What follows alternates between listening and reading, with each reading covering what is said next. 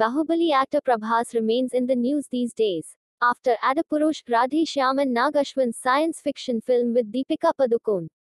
Prabhas has now been signed for KGF director Prashant Neel's next film. It will be an action film. Prashant Neel recently met Prabhas in Hyderabad, after which Prabhas signed the film after hearing the film story. According to the news, if everything goes well, then Prabhas can start shooting at the end of this year or till next year. At present, Prashant is busy in shooting for his upcoming film KGF, Chapter 2.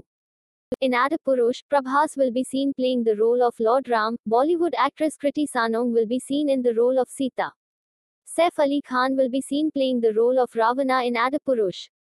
So Prabhas will be seen romancing Pooja Hegde in the film Radhe Shyam. Apart from this, the name of the film based on science fiction with Deepika has not been decided at present. But in this film, apart from Deepika Prabhas, Amitabh Bachchan also has an important role in this film.